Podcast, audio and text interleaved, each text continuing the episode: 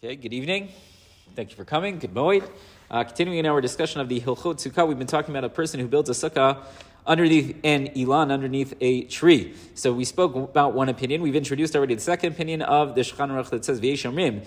There is an opinion even if the sukkah already has schach that is providing more shade than sun, that would be ideal and that's below Hilan, that's without the tree. And the tree which is above my uh, schach, which is above my sukkah, that is providing less shade than sun. So this, in theory, is best case scenario. My sukkah is good sort of on its own, and the tree isn't doing that much. Nevertheless, if the branches from the tree, the schach psula, is directly above my schach, which is kasher, so then psula, so then the sukkah is going to be considered disqualified. Bein sha'ilan kidem, bein shasukkah kidma. Doesn't make a difference whether the sukkah was there first and the branches started hanging over, whether the branches were there and I built the sukkah under it. Doesn't make a difference. It's going to be problematic. Why is that? Because, as we mentioned yesterday, uh, if uh, the anafim, the schach uh, psula, is directly above my schach shera. So what's going to end up happening? The sun is being blocked by the branches. So uh, I can't argue that, oh, the, my schach is what's providing me with the shade, if already the sun has been blocked from that which is above it. Therefore, it's going to be problematic. We mentioned yesterday, the Rama says, Mihu im hishpil ha'anafim lemata v'iravan im haschach. If I'm somehow able to take the branches and bring them down directly onto my sukkah, meaning we're not 50 feet above the schach, but I can bring them down and mix them in with my schach, sheinani karin, to the point where not, it's not going to be recognizable which is the schach shera, which is the schach which is psula, which are the branches and which are uh, the schach that I put up myself. So in such a case where it's not recognizable, so we say vasuka kshera, then the sukkah would in theory be uh. So we didn't mention though, why is that the case? Why is that the case? So here the Mishnah Berurah says two different possibilities. He says, v'zemahani afil im ena sukkah tiltam ruba michamata below ha'ilan. He says, maybe this is talking about a situation even where my sukkah has less shade than sun. Aleph. ולכן סיים הרמה שאינה ניכרין. דימה יסכך הסוכה בעצמה צלתם רבי חמתה, אפילו ניכרין שרי, לפי מה שכתבנו לקמא.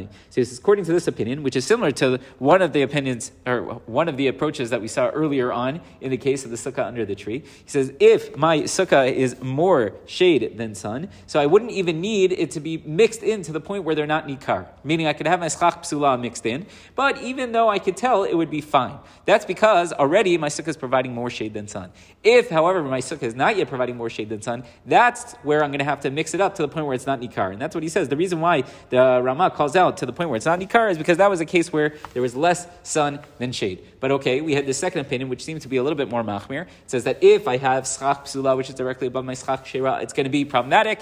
Comes along the Rama and he says, unless you mix it in. And now, according to this one opinion in that uh, statement of the Rama, if my sukkah is muruba mitilta, chamata uh, uh, is uh, is tilta muruba mechamata, I have more shade than sun, so then I don't need it to be mixed in to the point where it's not nikar, to the point where it's not recognizable. However, if my sukkah is only uh, more sun than shade, so then I would have to mix it up up until the point where it's no longer nikar. You guys are giving me, you're looking at me cross-eyed. I know this doesn't make any sense. Believe me, the chisaron is not in the Mishnah Berurah and the Shulchan Aruch the Rama. It's in me, so I apologize. That is the first opinion within this idea of the Rama. The Mishnah Berurah continues.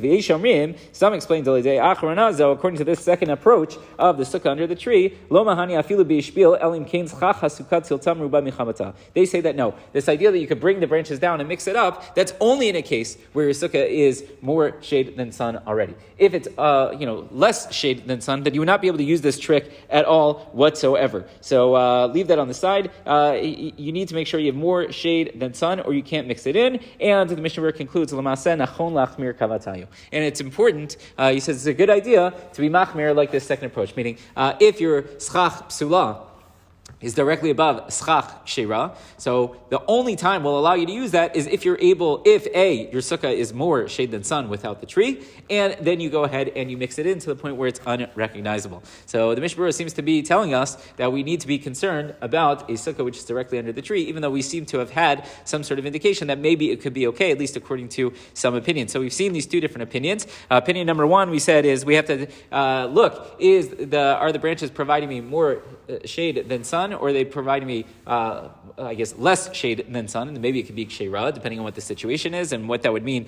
uh, depending on my setup of my sukkah. Is the sukkah providing more shade than sun, so on and so forth? The second opinion says that no, if it's directly above my schach kshera, it's going to be problematic. What we'll have to see, we haven't discussed yet, is what if it's not directly above my schach kshera? What if it's in between the airspace of my schach kshera, right? And it's not directly above, so then might be maybe we could be a little bit more lenient. But again, we have a whole year, unfortunately, uh, until we get back to this. Of course, you're uh, obviously welcome to learn this on your own. Uh, I would encourage you to do so. But as far as this goes, uh, don't paskin any halacha because we have not gotten to the end of this sugya. Um, we'll have to wait a year, or again, you'll have to look at it on your own. Okay, Rabbi Chanan ben Kash.